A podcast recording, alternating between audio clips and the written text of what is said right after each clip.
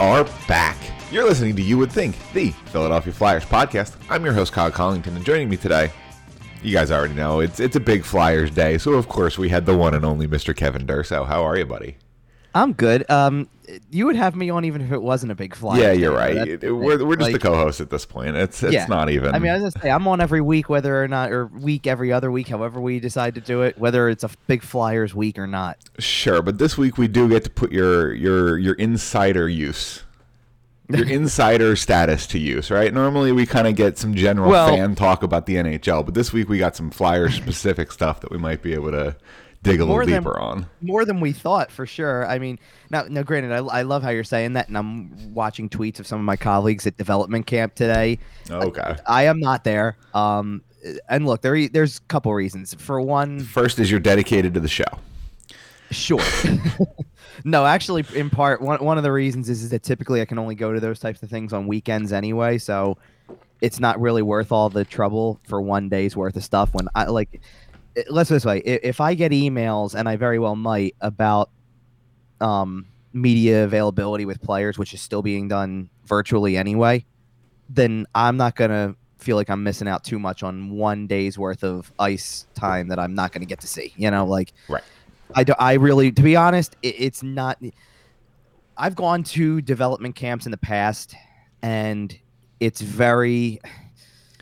It, it just becomes it, it's speculation on oh this guy's going to be fantastic, and literally it's just skill work. Like Right. I, I understand the idea of watching it in person. I because there's no fans there. Um, it's not open to the public. Unfortunately, it was. They they tried, Right. and unfortunately, just the landscape of things is not good enough to allow for it. But bottom line being, Kevin, people. What? we're burying the lead. No, we'll get to it. I, I swear. I'm just. I was. You you said insider status and explain why. I'm not at development camp. No, I know. No, and, and it's like, but people go and it's nice to watch just any action on the ice, period. But it's like, this isn't what you're waiting. Like everybody's waiting for training camp. This see now I'm getting to the lead because Okay. you're waiting for training camp. You want to see the guys we're going to talk about today, and I, I okay. And granted, there's guys who are in development camp who you want to see in training camp too, because Wade, Wade Allison's part of it, Cam York's part of it, Morgan Frost is part of it. You want to see these guys, but what they're going to be doing, like let's put it this way, how do you think Wade Allison is going to look going up against the guys who are just drafted as 18 year olds? He He's should look, look- pretty good at this point. Right, he's going to look outstanding, Yeah. and that means nothing until you put him out there against, you know, say say out there against this guy. Yeah, let's let's jump straight in on this. Cam York's going to look great in development camp, and that's fine, and we can talk about that if we have some time. But the big story here today, in case you somehow have not heard, Sean Couturier is going to be a flyer for a very long time. Uh, he has one year remaining on his current deal, but he is now eligible to sign an extension and has done so, signing an eight-year deal with an average annual value of $7.75 million. Sean Couturier is going to be a flyer for a very long time I mean, and very is very likely the next captain. probably um I don't love jumping to that conclusion per se, and, and I'll Fair. and I'll say why. Listen, he by all accounts he should probably be the next guy in line, no question about it. I just don't want to speculate on who's going to be here and who's not yet. Right, it's kind of a Zdeno Chara, Patrice Bergeron situation. They were both just kind of there forever, and Patrice Bergeron kind of had the A forever. And when he eventually, when Chara Right. eventually left, uh, Bergeron took it over, and it really wasn't that big of a deal. And I could, It no, I the think, bigger I deal think is the Flyers are kind of picturing a similar situation with Giroux and Couturier. Right. I, the bigger deal was Chara left, not only on his own terms to, per se, but left and went on to play somewhere else. Yeah, yeah, it was crazy. like the question that you're going to be asking yourself is whenever it becomes time for Claude Giroux, is it going to be he's somewhere else or is it the end of the career? That's what the question is. Yep. And then somebody will have to take over the role once that happens. Yep. And this certainly seems to be the most likely person to do that. That's that's fair. For sure. And and sh- for sure, look, if he let's let's make something clear about the 8-year extension. The 8-year extension is beyond next season. He's still under contract next season at the it's in like the 4.5 million dollar range or something like that, Right. right. So he's still under contract in the first place and then has 8 more years. So he's got 9 years left in Philadelphia for now, could be more later for all we know. I mean, it's funny. He's he actually made the joke a bit about it, where he, he's always signed extensions. He's never really been a free agent because he's always got he's always gotten to that point and goes, okay, I'll sign the next contract. Sure. Sean Couturier has made a decision very clearly that he likes being a Philadelphia Flyer and has no desire to test the free agent market. He made that clear. Like he just signed an eight-year Yeah. extension to take him to 38 years old, or Yeah, I'm- just shy of 38 years old. I'm sorry. Yeah, I'm, I'm not laughing, and I'm laughing not because like you're not wrong. It's I'm laughing because of the fact that that sounds crazy in today's world. I know. Who says I don't want to test the free agent market at all? You know, Nobody. because, because that's what it is. Like you want to sit there and go, that's not really what it was, but that is what it is. Alexander Maybe I'm. Ovechkin technically tested the free agent market. I don't know how many offers he took, but he didn't sign until after free agency began. Theoretically, That- teams could have called him. All right, that's fair. I'll give you that. I, I, I mean, here's here's the thing. Well, let's put this way. Theoretically, an expansion team could have taken him if they really wanted to. He would have just signed back in Washington, but man, it would have been a Well, crazy right, two is a- he weeks where he's agent, in so oh, where he's in Seattle. Or his rights Oof. are anyway. Yeah, I hear you. Um, so I think Ovi But- would show up just to just to humor everybody. He'd go hang out in Seattle for two weeks. That'd be pretty funny. Um, no, so like, uh, here's the thing with this extension. Though. Like, at some point in time during it, I don't look. Does Claude Giroux have eight more years left beyond next season? Probably not. Not when you're 34. you Not know? at a high level, that's for sure. Well, not even that. I think that the, eventually the shelf life runs out, and I think players know. And Giroux came into the league young too. Giroux Yeah, came in, and he's he had 20. some fairly significant injuries in his career. Nothing crazy, but he's had some decent. He's missed. Giroux's had uh, what Giroux has. Yeah. Or, Couture- or No, Uh, Giroux. No, Giroux really hasn't missed time, but he's had injuries that affect the offseason. That's what. That's the way it is. That's fair. because he does not miss games most of the time. That's It's- true.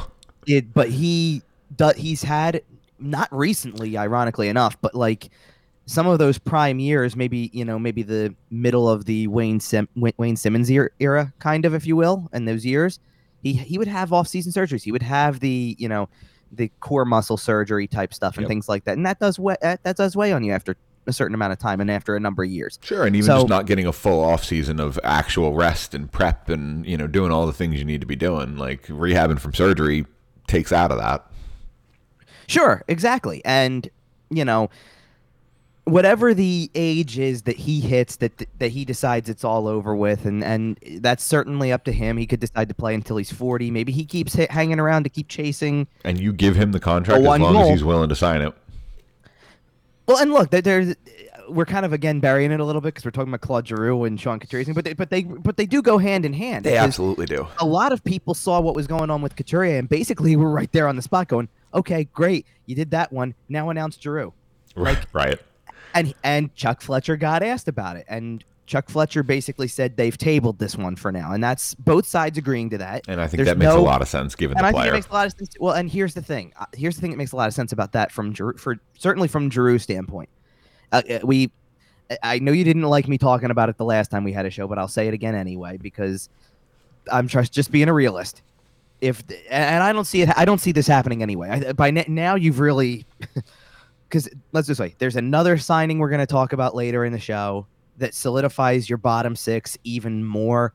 That says you're not taking chances on young players realistically. Correct. And if that is the case, then you are certainly at the very least saying you expect to be in the playoffs next year. And if that's the case, then nothing's going to happen like this. But if it were, if you're not in the playoff picture by a long shot come the trade deadline, you have to ask Claude Giroux that question. You have Damn to. it. You're right. I know you're right.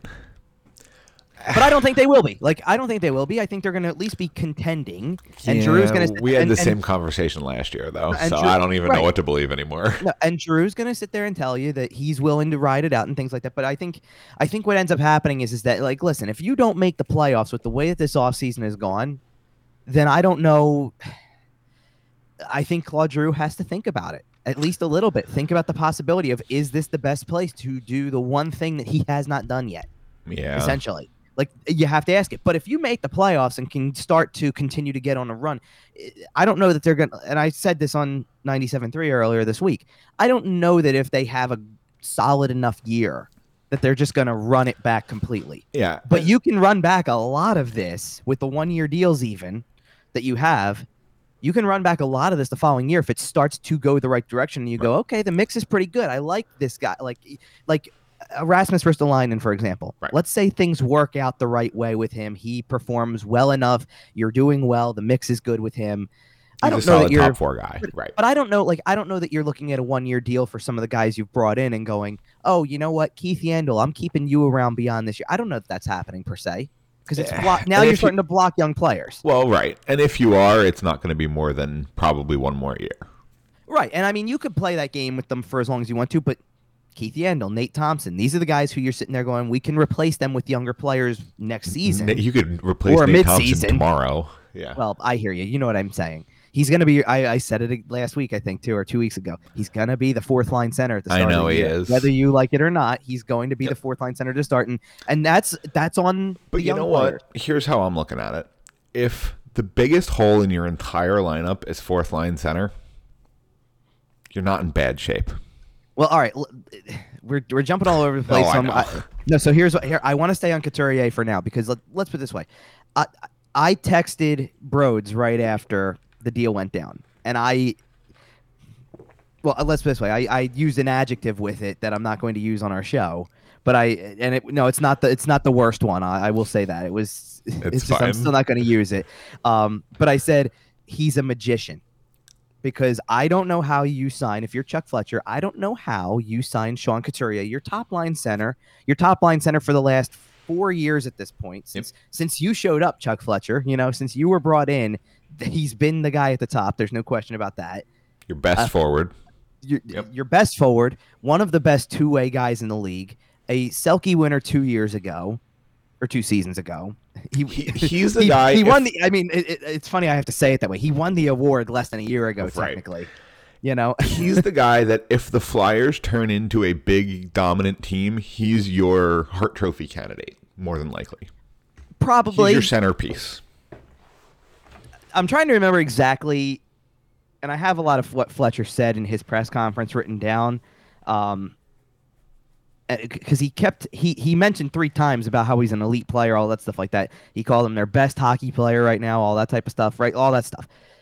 I, I- see, I classify maybe not that he's their best player. It's just he's their best skater. Okay. Like, you, you need. I, I think you want your best player to be your goalie That's more valid. than likely, but he's your best skater.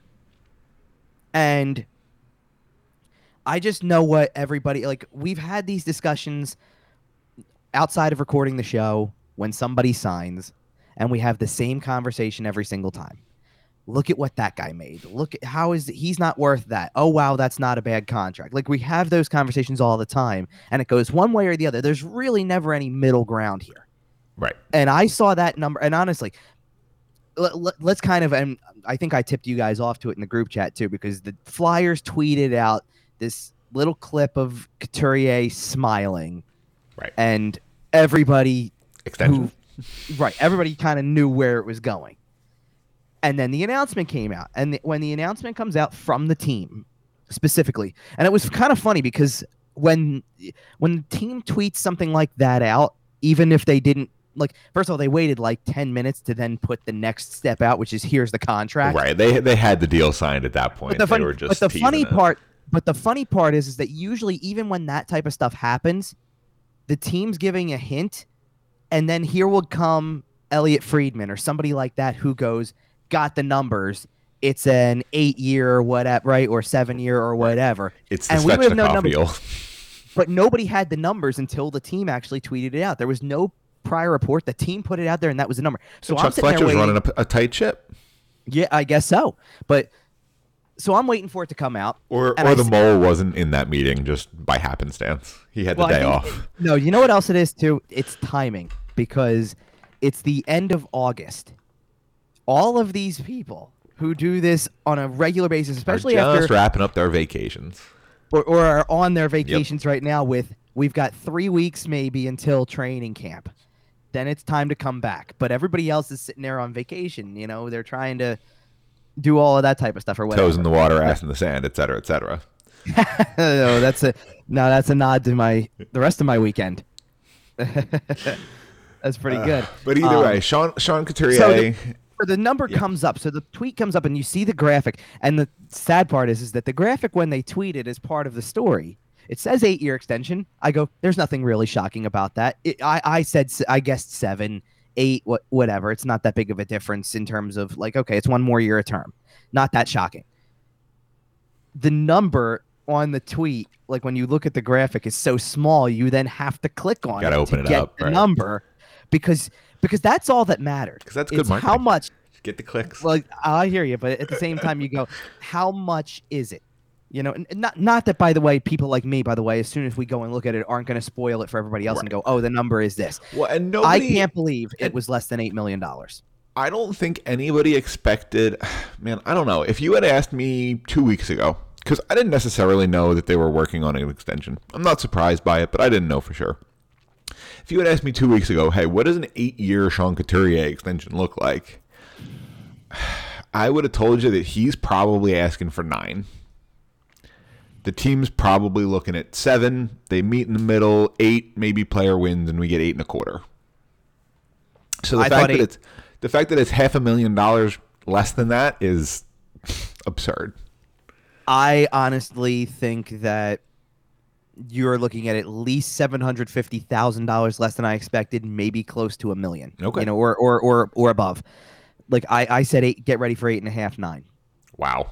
because because I'm thinking about it like and it's funny like there's a lot of people who look at who are going to look at where he ranks now in terms of money made.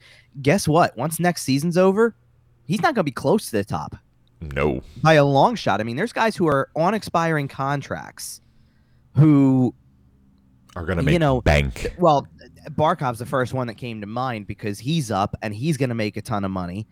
I mean, you've got all these other people who are going to. And and, and look, are, is Barkov probably a flashier player than Couturier is from an offensive standpoint? Sure, he is. Fair. But so does that mean that that helps him earn an extra million dollars a year? Maybe it does. I don't know. But Well, this is a great comparable for the Florida Panthers, honestly. well, that no, that that's the baseline at this point. I mean, quite honestly, there are players out there that are going to just use contracts from Well, they might be able to pull Barkov under 11, is what I mean. Sure, maybe that helps. I don't know. I mean, uh, I mean, look, it, it is what it is. The bottom line is, is that I just don't know how he pulled that off.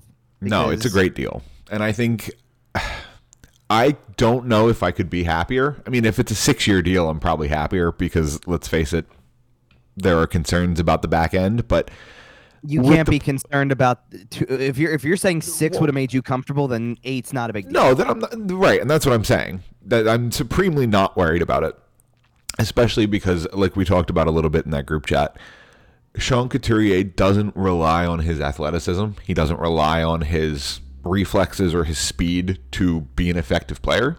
He relies on his intelligence, his Right. awareness, his uh, hockey IQ, and those things don't diminish as much when you age. And and the skating is always the first to go, and that's why guys fall off a cliff. Basically, is because they stop being able to skate at an NHL level Right. and that's not going to be a problem for Sean Couturier because he's never relied Right. on that. And let's let's be real. I don't want to call him a late bloomer per se because Offensively, he, was- was.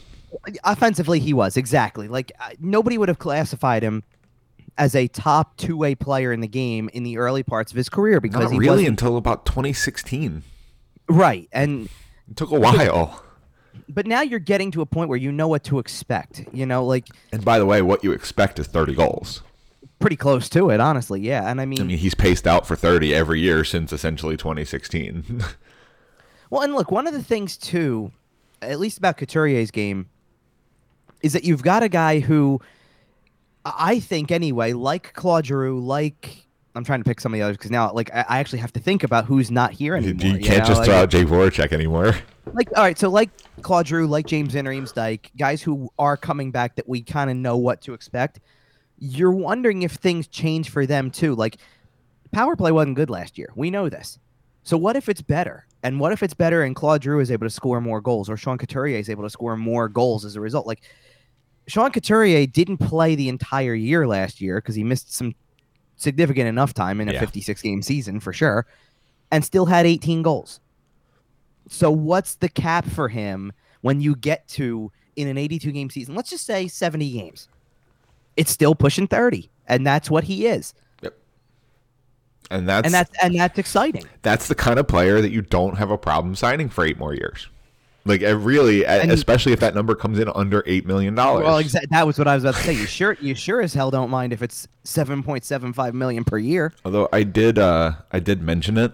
Uh, Mm-hmm. The Andrei Svechnikov contract, he signed essentially the same deal the morning of the Couturier deal, and Right. man, that's a good contract. Like we we talk about Couturier as being a really good contract, and but man, that Svechnikov deal, that's a good contract right there.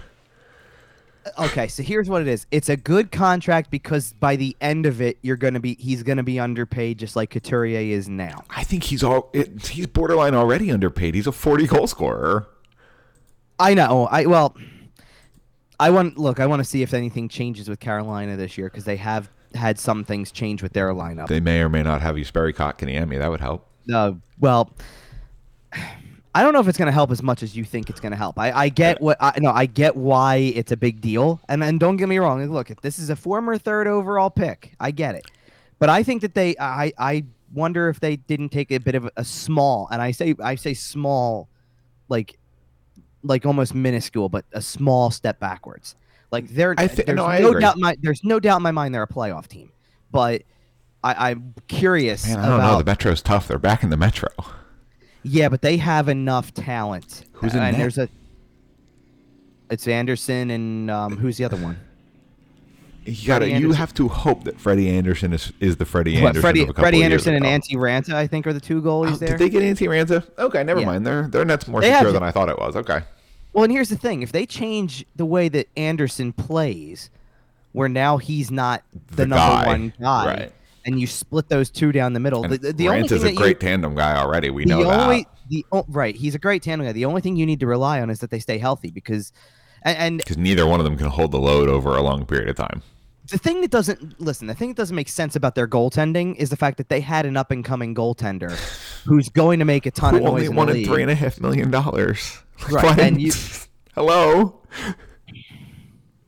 Hello. Yeah, I you, know. You didn't sign Alex Nedeljkovic so you could troll the Montreal Canadiens. That's what you did. There's a lot. Look, they've done a lot of things that people have scratched their head about. You know, All right. Well, something I'm not scratching my head about. We've we've Well, we- talked about it for a couple of weeks. Uh, the Travis Sanheim uh, extension is in. It's a two-year deal, four point six seven five per year. So, Kevin, I think that's a little.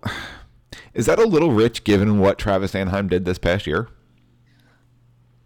all right. Given what he Just a did, this okay. Well, here's all right. Here's the thing. Anything is going to be rich for anybody who's basing it off of last, Last, year, because last year was what I just mean? rancid top to bottom. Right.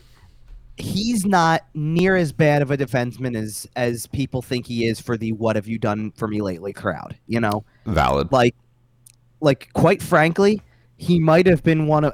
Look, bar not set high. Obviously, he might have been one of their better defensemen in the last half of the year last year, because Okay. and, and, I, and I'm saying, like I said, bar not set high because at that Not at given all. moment, you got to think about what April was for them.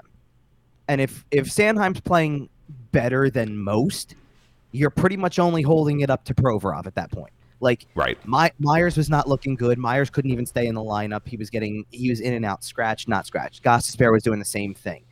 Hagg and Braun are Hagg and Braun. They're Hagen like, Braun. You know what I mean? Like the, about like let's do this way.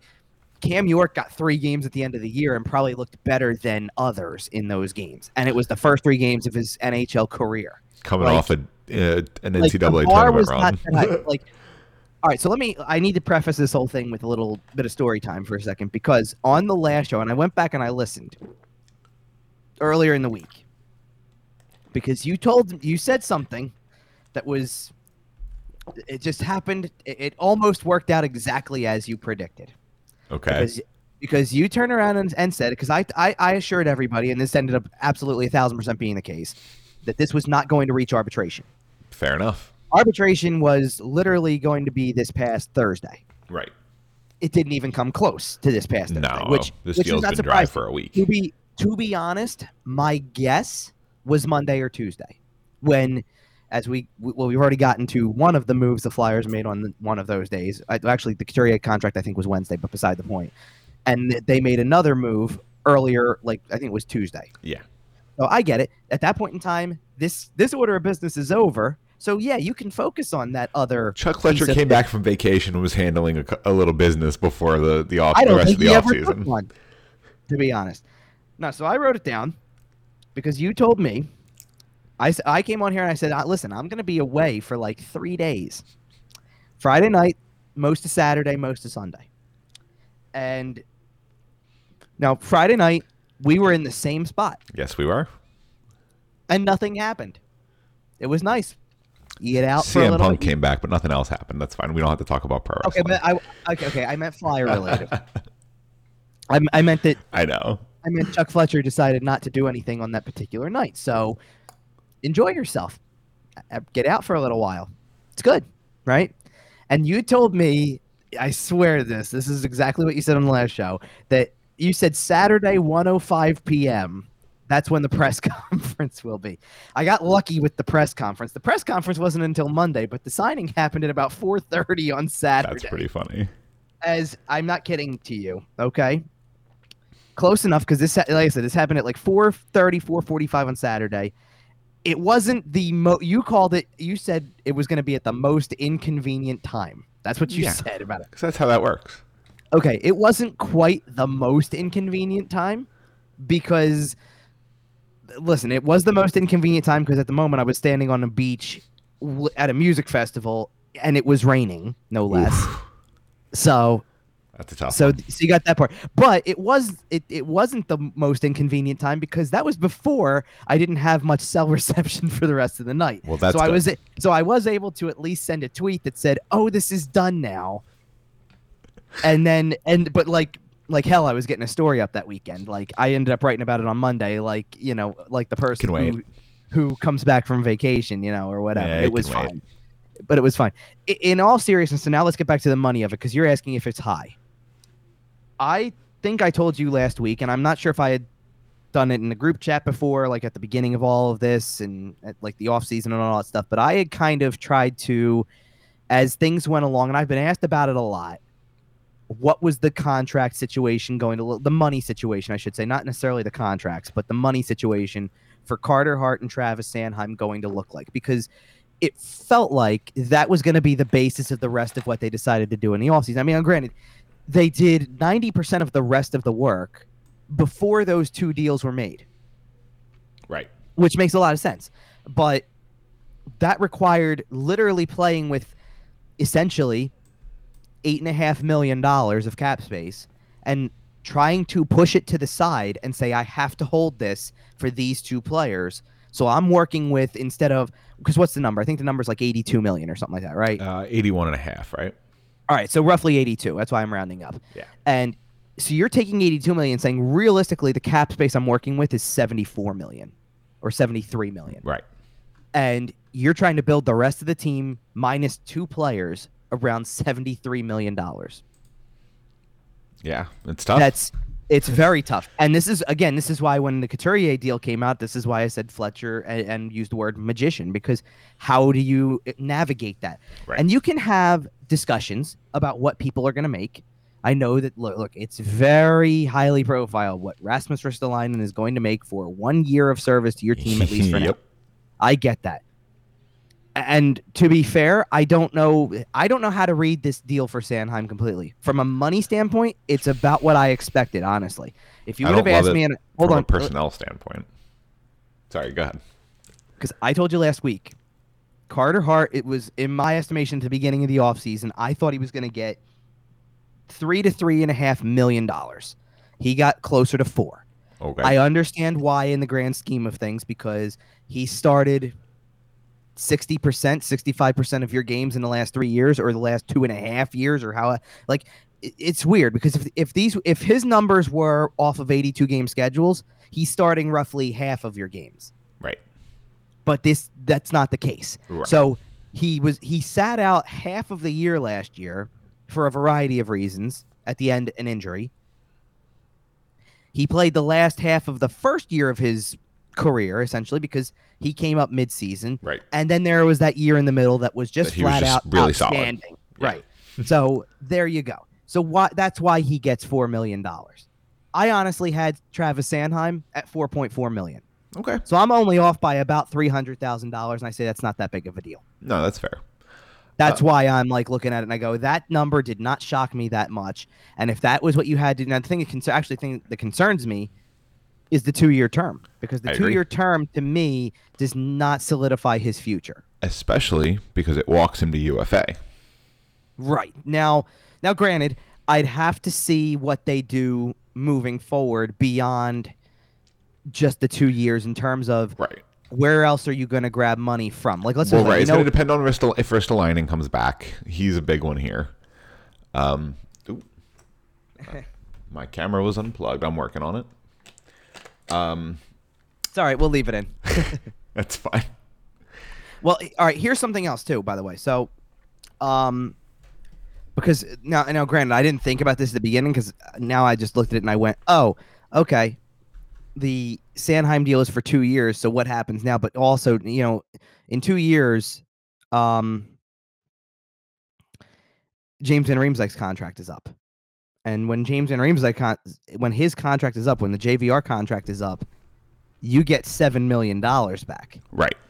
and that's a pretty big deal too. Right. Yeah, but at that point, you're also paying Joel Farabee. You're Uh, there are other things to be concerned about, and at that point, Yeah, your Joel- your cap Joel gets pretty Farabee's- sticky.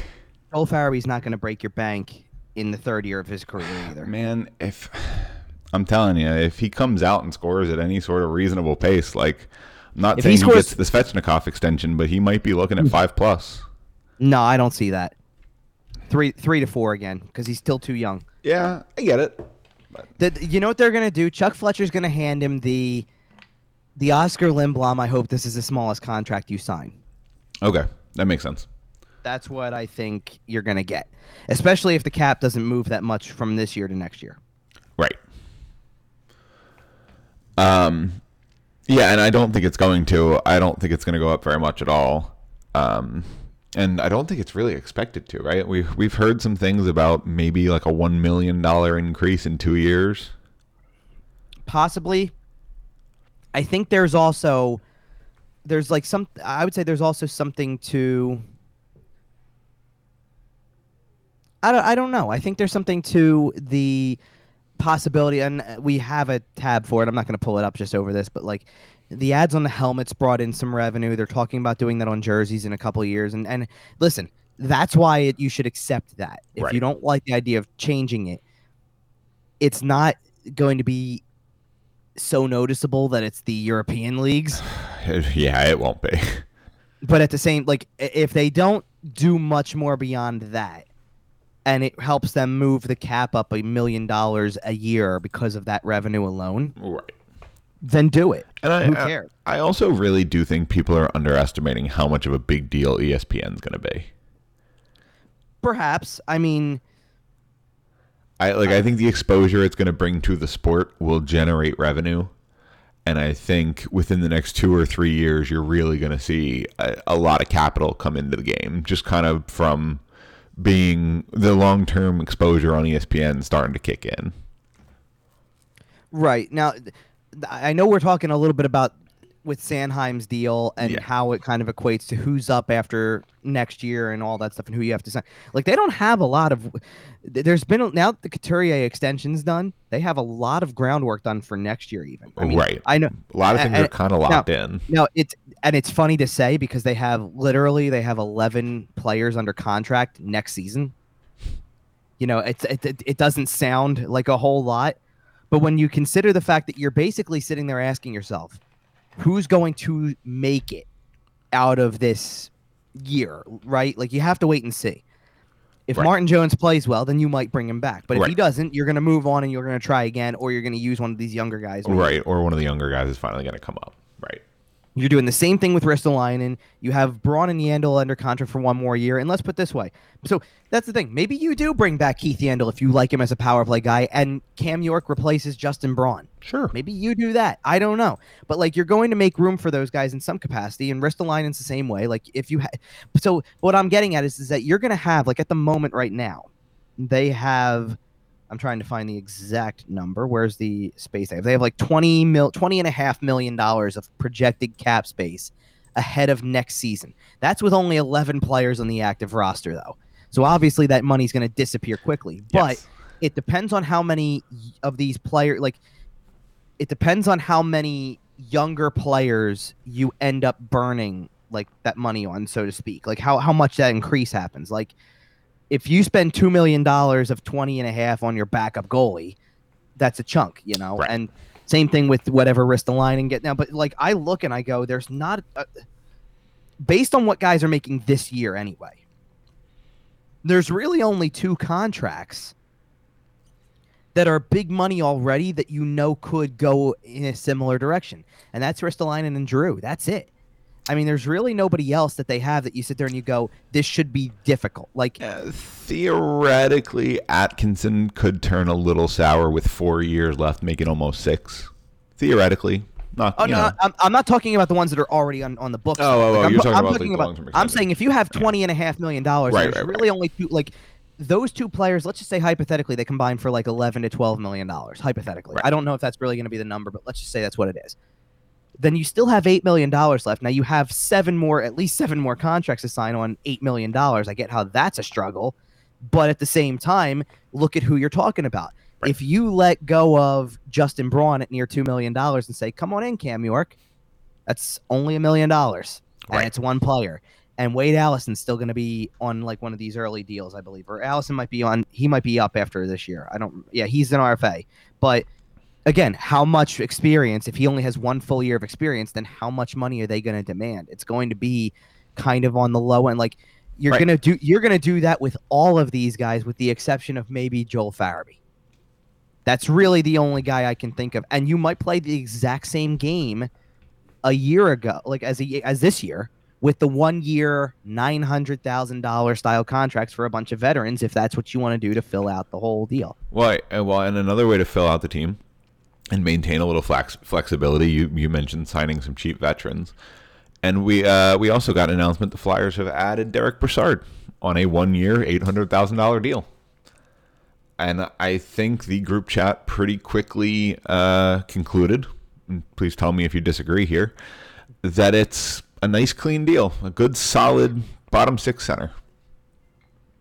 I actually think that uh, hold on because I think I have the number wrong in this one as opposed to the other one. I think it's eight twenty five, but Oh, is it eight twenty five? Okay. yeah, it's okay. I we we can make a quick adjustment to it. I think the number's wrong, but regardless, like Yeah. well, one of the things is eh, you don't get much lower risk than a one year deal at eight hundred twenty five or whatever. Like the Keith Yandle deal is one year at nine hundred thousand, right? Like you don't get lower risk than a year and less than a million dollars Right. It just it doesn't work any other way than that. Like you're just looking for an insurance policy. Now here's something funny. Let, us do story time while i while you get the uh, graphic up and all that Yep. stuff. So on i'm going back a little bit. On july 24th i'm in the middle of this is day two of the draft i think. Maybe post day two of the draft so it's you're coming all at this point in time. Think about what's been done to this point. The Ryan Ellis deal has happened. The Shane Gostisbehere to Arizona deal has happened. The Ristolainen deal has happened. You've also had the Atkinson for Voracek deal happen. So you've made four different moves. You've moved out pieces. You've brought in pieces. You have three new pieces currently as part of the team. And free agency the following week is looming at this point you are you know what three days four days away from free agency at that point? So the buildup is there and you're wondering is there is there anything that this team could do in free agency now that they've gone out and done trade trade and trade to acquire three new players? What else could they do? And we little did we know the keith yandle signing was down the road they we knew they needed a backup goalie so martin jones being signed wasn't a surprise the nate thompson one was a little bit of a surprise let's be honest Yeah, And not, then- not a not a pleasant one. Well, I, I, it's not a pleasant one for people like me who have to live on Flyers Twitter essentially, but that's beside the point. Listen, that's fair. Um, I'm, I'm one of the. I would be one of those people if I was on Flyers Twitter, so I definitely understand. Uh, but yeah, it's.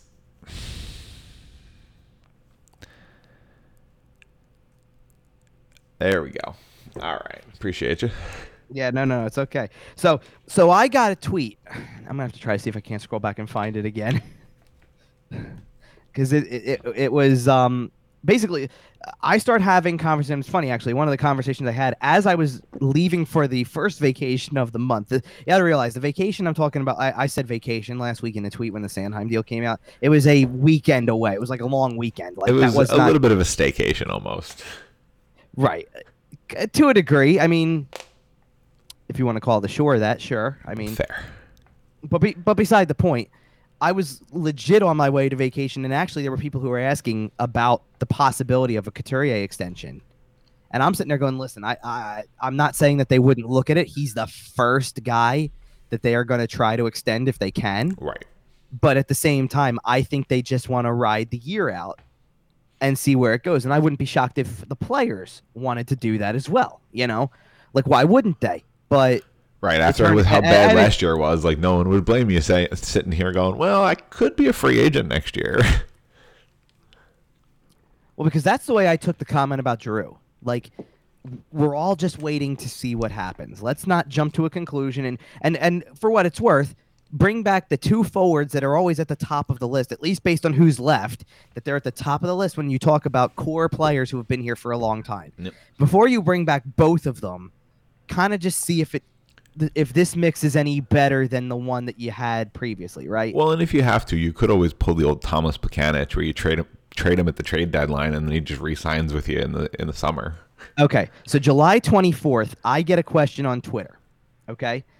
This is after so I had written a story on Chuck Fletcher's press conference then talking about how they couldn't bring back the same players, all that stuff we talked about it before and I get the question. The press conference, yeah. Right now, I get a question that relates to kind of every like it kind of was a very broad spectrum of everything that was left going into free agency because it was. The question was so assuming about eight million dollars for Sanheim and Hart, three and a half million remaining, assuming no other moves to roster players. They need a goalie, a three-four center, and then they threw in defensemen, but put Morin in parentheses, which is fair. Okay, I get that. Who are the affordable candidates for backup goalie and center? This is July 24th. Okay. Now, I had sat there and said, now, granted, neither of these guys proved to be near as affordable. I mean, I think James Reimer did. I mentioned Reimer's name. I think he did. He just wanted a two year deal, which I think, in at least by my estimation, um, I don't think they would have done it. I don't think they did wanted a two year deal. Right. That's what I'm saying. Not not for your and veteran then, goal. And then no. definitely one who ended up not being as cheap as what I thought he could have been was Linus Ullmark. Mm. I get it. Look, I would have loved for that to have been the possibility, but when you're going to get starter money for four years in Boston, you go and get starter money for four years in Boston, right? Like, oh, let's just yeah. be real about it. But and by the way, know, they're going to add Tuukka Rask halfway through the year for a million bucks, and it's just not fair. Probably, it's just not fair. I don't want to. I don't want to assume anything with him just yet, but he has said, "I'm going to come back and I'm going to be a good cheap goalie for them." I know, but I still don't want to assume anything. he said it. I still don't want to assume anything. Oh. because I also I also think the half of a year is to see how the league decides to handle everything this year with you know stuff. Maybe that's fair. I mean, he he did. You got to remember, he left the bubble for a good reason, but he yep. left the bubble, and if you're reaching a point, like there are guys who are retiring around the league in general. I know some of for some of them, it's time. Like when one of the things that happened in the last two weeks that we're kind of straying. Well, well, it, it ties into Derick Brassard because it was a teammate of Derick Brassard's at one point in time. Henrik Lundqvist retired, but was it that shocking? Not really, because Henrik Lundqvist had gone through the open heart surgery, and then you know is it really at this point in time have you done and uh, uh, okay aside from winning the stanley cup have you done everything that you set out to do and it's probably insane. And you know what's going to happen? The guy's getting his number retired next year already by the rangers uh, that's and crazy. he's going and he's going to be a hall of fame and that's an original six team by the way. Like that's not this isn't the nashville predators retiring a number. I know we joked about it, them a couple of weeks ago it was not even a conversation. Like it, it was so obvious they were going to do this and it makes every sense in the world. Uh, you know what the worst part is? Watch the Rangers make the run this year. I know. See, it's watch it happen. But it's hard for me to like view that the same way as if he would have retired as a Ranger. Like he did, but you know what I mean. Like he's retiring after a what was supposed to be a year with Washington. Right. So I don't. To me, anyway, I don't view it the same way. Like I guess that's fair. I, I kind of forgot he ended up signing in Washington because he never ended up playing for them. and it was and that was a big deal because now you know in one way or another. But anyway, Yeah, they signed the. So I get asked. So I get asked. Signed a couple people last summer that were weird. Zdeno Chara, Henrik Lundqvist. It's, it's a weird one. So, so I get asked this question. I gave Ullmark and Reimer as the two goalies, and obviously neither of them ended up being true. Right. But whatever, that's fine. And I go. So as as for the three or four C, it would probably I, I go probably an internal fill, perhaps.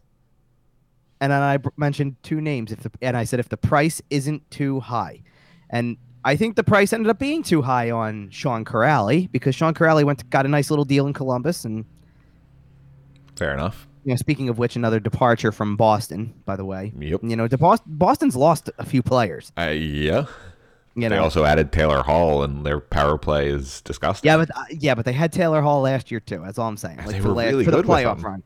Oh, I know, but I'm just I'm just saying they've lost some pieces. Uh, we've I talked also, about Boston kind of falling apart a little bit. I know. but the other but the other name I mentioned in the tweet was Derick Brassard, and I said so I was already kind of on this sort of feel for this a month before it happened.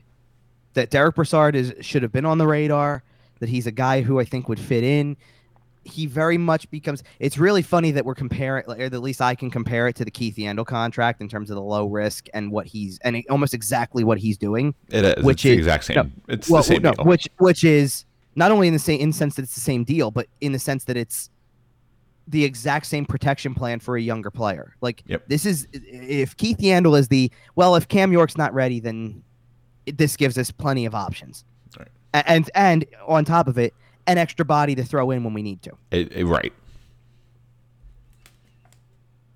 You know, Yeah, and this is the same. You know, Derick Brassard is there. As and Brassard is there for is is there for Morgan Frost. Mhm. You'd love to see Morgan Frost take the leap. Doesn't mean it's going to happen. That's all. You know, and if it, if it doesn't right away, or if it doesn't from the very you know at, at all this year, then at least you have this guy here, and it's only a year. Like these are very I called it very savvy moves by Chuck Fletcher to go out and get guys who have one year deals that you know you don't need to commit to for that long. You know, like you can. I understand. Like I can understand the frustration around one year of Ristolainen when you gave up a lot in a trade, and it's kind of like, well, this guy should be much more, or whoever was going to be that player should be much more of a centerpiece than what a one year, de- like one year remaining on Ristolainen's contract is, right? Right. But at the same time, you needed to grab other guys and say, this is how we can easily work around the cap for a year and still make it work that next year it doesn't change much because they're not under contract and we have the same money back. Like you, you didn't make deals that you're going to sit there and go, oh no, they're going to be buying that one out later. Like you, you really didn't. Right. Quite frankly, I mean, You didn't. who tra- did- you did- didn't trade for and immediately signed to a five-year extension, Andrew MacDonald. basically, I mean, God, that that move. Oof. But yeah, I I really think that Chuck Fletcher has done pretty much all the right things. Um, he, I think Chuck had a very, very, very good summer. Uh, my biggest complaint is the Ristolainen move and the you know the And the. Gostisbehere trade that you know kind of accompanied it. But that being said, I don't think that's a terrible move. So if if that's my biggest complaint, then again, I think Chuck has been pretty stellar this offseason. I don't mind the Gostisbehere move because when looking at what it is, and I understand maybe throwing in two picks to get rid of cap space is a little bit of a, a worry, but at the same time, here's and- where I'm at with that. Yeah. It's if if trading Gostisbehere's contract also opened up the rest of the cap space that you didn't already have from the Ellis trade, Right. like. If, if it if it turned into I mean it sounds like a lot but if it turned into Nolan Patrick Phil Myers Shane Goss, Gostisbehere and two picks to basically get Ryan Ellis on this team at the same amount of money then so be it Oh right. Well, You know but if I mean? you but if you combine it slightly differently and it's Shane Gostisbehere, two picks, Robert Hagg, and a first to get Rasmus Ristolainen, that deal looks even worse. So it kind of for a just depends well on how for you a year that. that's the problem Well, right. And and that's I think how a lot of fans associated with like well fans associated the cap space you acquired with trading Gostisbehere away so directly with the Ristolainen move because they happened in such quick succession. Right. It looks like you traded all these things to free up the cap space to get Rasmus Ristolainen. Well, and here's why here's why that is because you made the Ryan Ellis trade and didn't really have to sacrifice much anyway. You had that cap space already. That was your free, right? No, no, I know. So there's it's not nearly as big of a deal in that sense. Like you go, okay, the Ellis deal was the Ellis deal. It was it, it, almost happened in another month with the way that everything happened because everything else happened so quickly together. See, in that sense, though, I don't know why we don't lump together the rest of them though too, because the Ristolainen deal happened on Friday, right. on, on, a Friday, I should say, and the next day because because what what everybody really freaked out on. And listen, if there was a year to trade away your first round pick, it was this year. That's no fair. question about it. And I do think, kind of speaking to development camp again for a moment, that if the pick, the very first pick that you made, who by the way is speaking later today, Samu Tuomaala, if he turns out to be a first round talent that you got in the second round, all things considered, because nobody had any Nobody idea had about scouting. anything, Right. right? Then I think that all is forgiven with the first round pick going to another team when you acquire a talent, you know? So mo- most of the time, I'm not interested in those articles. It's like, oh, 2007 redraft or things like that because they're just so like hindsight is 2020 garbage. This year, I will be interested in reading a 2021 like redraft 10 years from now because Oh, there yeah. was no scouting because it was such a wonky year. I will. This is one year that I will actually read those articles for. like I, I know you've seen those, right? Oh yeah, yeah, yeah I've seen this. Uh, look, they're interesting sometimes. There's no question about it. So anyway, so anyway, that's. I feel like that's that's what we associate it too much with. You're right. Like I I understand it. One, the, the Gostisbehere move was made to open cap space up, and then the, the counter move to it was Ristolainen. I get that. Yeah, and just as a whole, I do think again, I think it was a very, very successful offseason. That is the weakest move to me. It is still a solid move. It Well, still again, made the like- team better. to to me, I I don't care about the Bear move opening up cap space when I look at everybody else that was brought in. That's why I don't care about that. Yeah, Shane Gostisbehere wouldn't have really been playing all that much this year anyway. Well, exactly. And listen, th- it, so to me, the two questionable ones, at least going in, that where somebody's got something to prove, is Ristolainen, obviously, because we've talked about it enough, but Martin Jones also. Like, Yeah. look, you can sit there and look at Nate Thompson and say, well, that's a really questionable one too. But like Nate Thompson, you know what his role is going to be, and the only thing you have to worry about is basically if if Nate Thompson's playing 82 games this year, you've got a problem. That's the big. That's the thing. If he's playing half of the games, maybe a little bit more than that, that's just a let's just way. I don't care if Nate Thompson plays 55 to 60 games this year, and I know it sounds like a high number, but because he's got to be the guy you bring in when blank is hurt. Like that's uh, I don't think that Chuck Fletcher's wrong to prepare for the possibility that because I think there's two things that he's preparing for that he didn't have before. Right. And that's one is you're preparing for injuries again and you're trying to be proactive in this because again, he's mentioned it a couple times, condensed schedule. So you're talking about a lot of games early, a lot of games late, and this gap in the middle, which he said he said earlier this week sounds like it's going to be on um, you know, on the table still, like it's gonna still happen, at least for now. Right. And then you've got the COVID list again, because that's not going away this year. And what happens if you lose a player for seven days through no fault of anyone except for the fact that he ends up on this list? Right. You know, and what happens if it's you know not ideal, but what happens if it's again like it was last year? What happens if it's Claude Giroux or Sean Couturier or somebody of that level Or Where- multiple players. Right, where you have to move people up, and you don't have a guy who has that veteran. Now you're playing the minor league team again, you know, and it's. Tough. I, I'm trying. I'm trying to remember who they even had called up for some of those games like that. But like, okay, I'll give you some then, because this is who this is the type of players you had last year. It's Connor Bunnaman and Carson Twarynski playing in the outdoor game because you have nobody. Connor Bunnaman, dude. Ugh. Now, now Bunnaman's got a new contract, and I actually don't mind him as much because I think he knows his role better. agree. Was a little bit, you know, Twarynski didn't really show as much, which is why, again, you know, he's in Can't Seattle wait now till he anyway. wears an A for the Seattle Kraken under Dave Hakstol. Oh man. It's only about two years away if he plays, you know, eleven poor minutes a night. I hear you, but you get the you get the point. So that's what I'm saying. Those are the two to me that outside of it, like everybody else, kind of has a purpose. If they're a depth player, then you're mainly bringing them in not only to say, I I've got, you know, I need to have more depth in case a young player isn't as ready as we want them to be, but also to make sure you have pieces that you can just bring in whenever you need them in case injury, COVID list, whatever it may be. Yeah, I, I, don't think anybody really had a problem with the Derick Brassard signing because it, it gives you some flexibility, it gives you some depth, it gives you some injury insurance. And what and what is he again? What is Derick Brassard in the same vein as when Yandle signed? It's hey, I played with Kevin Hayes and AV with the Rangers. You know, like they really are getting it, the boys back together. It really is a bring them together kind of thing, and because that always works super super well. Well, I, I, hear you, but at the same time, like, well, who knows? We'll see. But let's put this. Well, Brassard's best years came under AV. Let's just put you either ride the chemistry or the boys slack off because of the chemistry. it's one or the other. Well, and let's all right. So let's make something clear about that signing then too, because when we talked to Brassard on, uh, I think it was the same day as the Couturier contract. So I believe it was Wednesday, and we had Couturier on Thursday. The least, the least significant media availability of the day.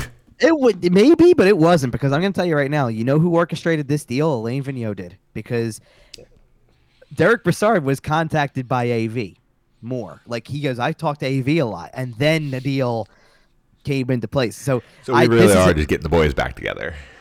So uh, no, I think this is this is Emilio Estevez skating around with the duck call. okay, I like that, but that's funny. I like that analogy. Um, now, in all look, in all seriousness, with with this, I don't care what what how you want to look at it with that. Like, it's also the end of August. Training camp is legitimately probably it, it's less than a month away because their first preseason game is less than a month away at this point. point, and if you're going around and looking at the free agent market that's remaining at this point and saying here's a guy out there who I know a lot about. I know what kind of player he can be. And let's put it this way. I wouldn't I don't hate this signing for a different reason. And it's not like, oh, it's the AV chemistry or the idea of playing with Kevin Hayes and Keith Yandle again.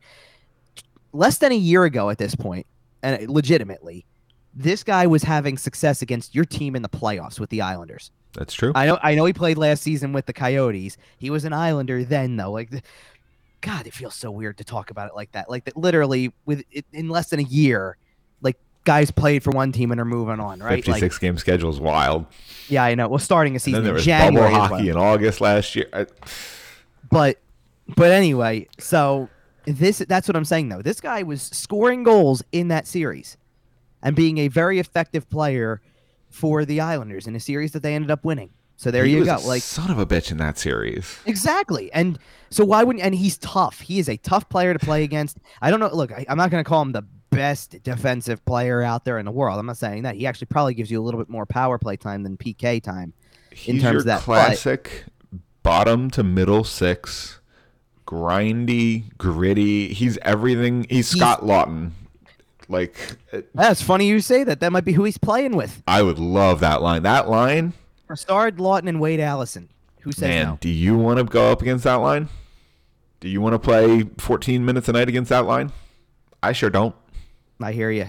Um, nah, in all seriousness, though, like that's why I like it because you need this is what you needed in the event that Morgan, uh, like uh, we talk. I've seen Morgan Frost name pop up many times on Twitter during this whole thing. And it's usually these internal discussions that people are having going, man, I hope he pans out, but I just don't know. And all like, you know what I mean? Like, and, and everybody should feel that way. You just don't know. The guy has what, four games of experience or something like that in the last right. couple of years or whatever. He had four games of experience last year is what but it was. He scored two goals, like Kevin. So it's, it's very important. No, no, no. i think, I think last, like I'm, I think, I think it's last season as a oh, whole okay. that he played four games total. I think two in them.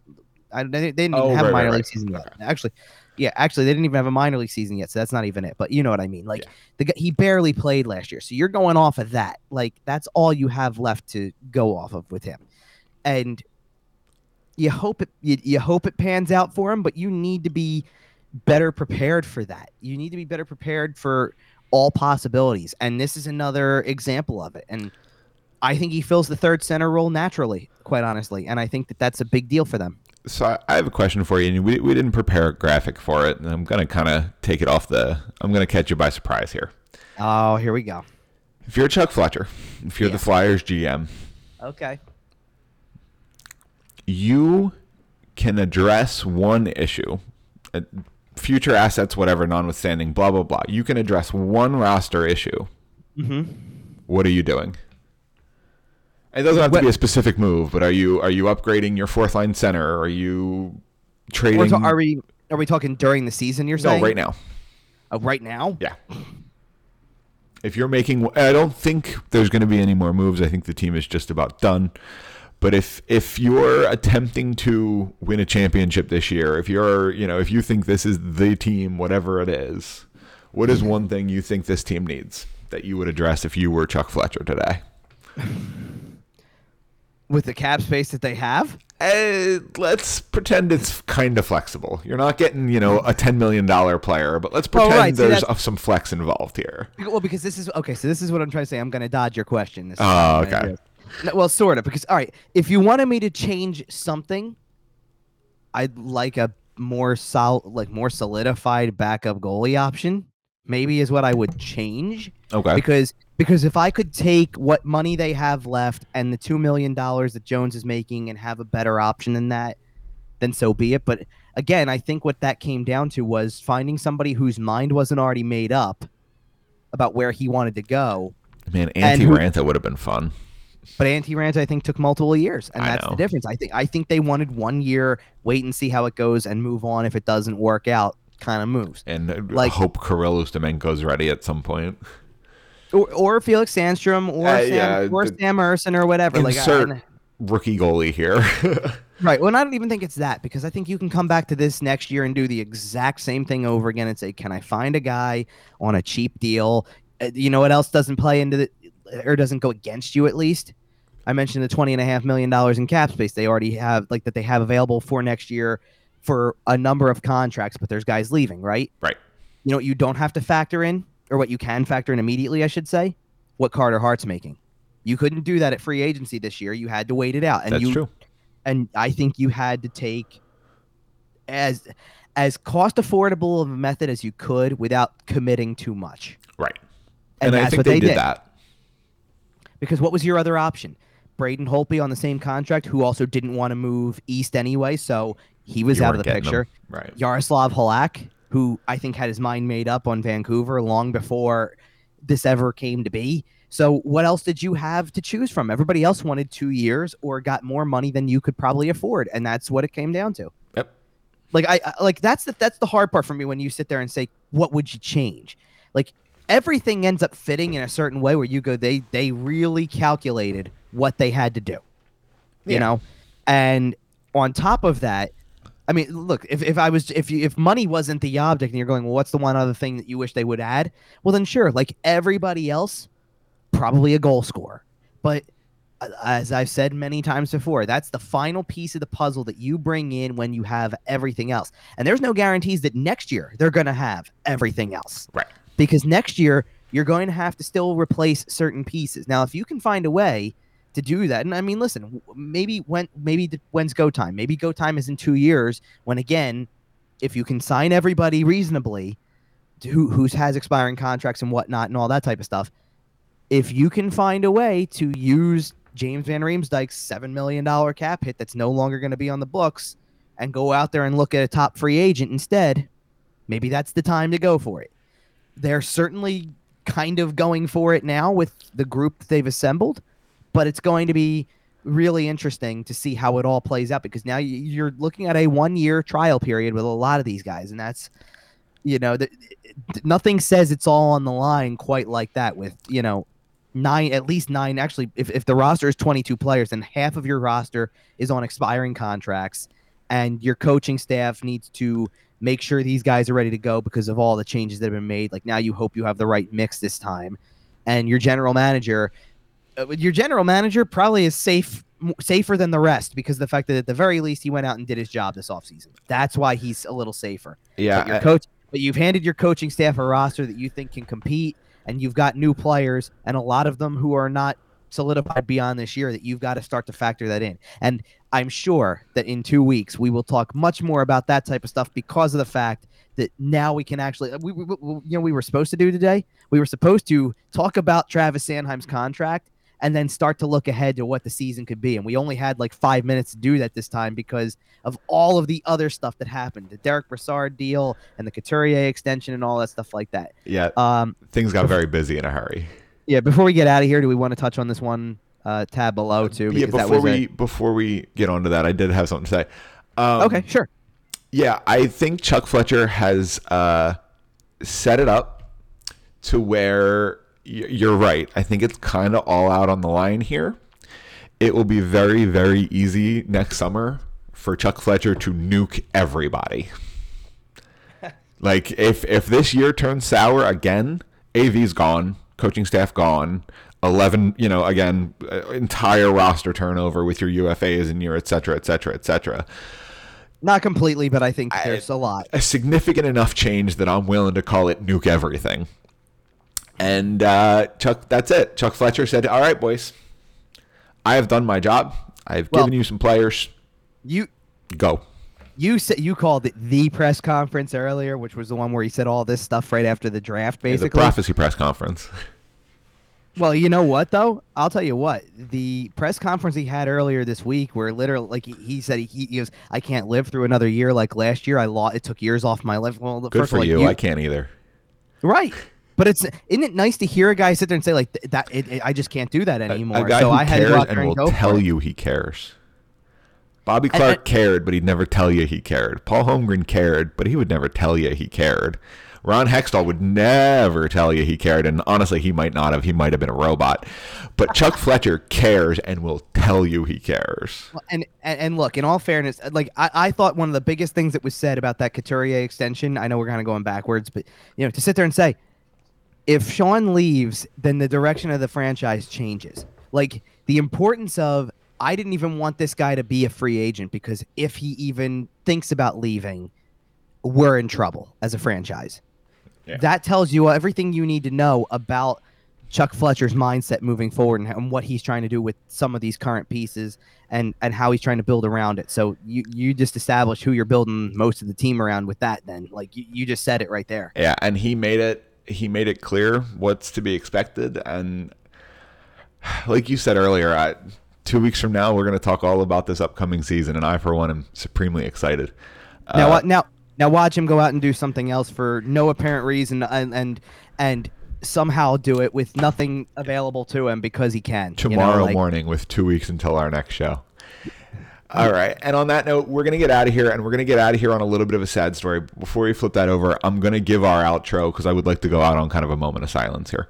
Uh, Sure. So, our outro here, uh, it's a little off kilter and it's not as clean as it normally is. But uh, follow the show on Twitter at YWT Podcast. Make sure to follow Kevin at Kevin underscore Durso. And uh, we're at Sports Talk Philly too. Uh, you can find the show everywhere sportstalkphilly.com, iTunes, YouTube, etc. Um, that's that's going to be it for this week. Is there anything else you had to say before we kind of touch on this last topic here? Nope. Let's just go into it. Sounds good. this one's never easy. Um, the the Nope. brother the brother of Kevin Hayes, former NHL player Jimmy Hayes, if you wouldn't mind flipping that banner over for me, uh, passed away the other night at the age of 31.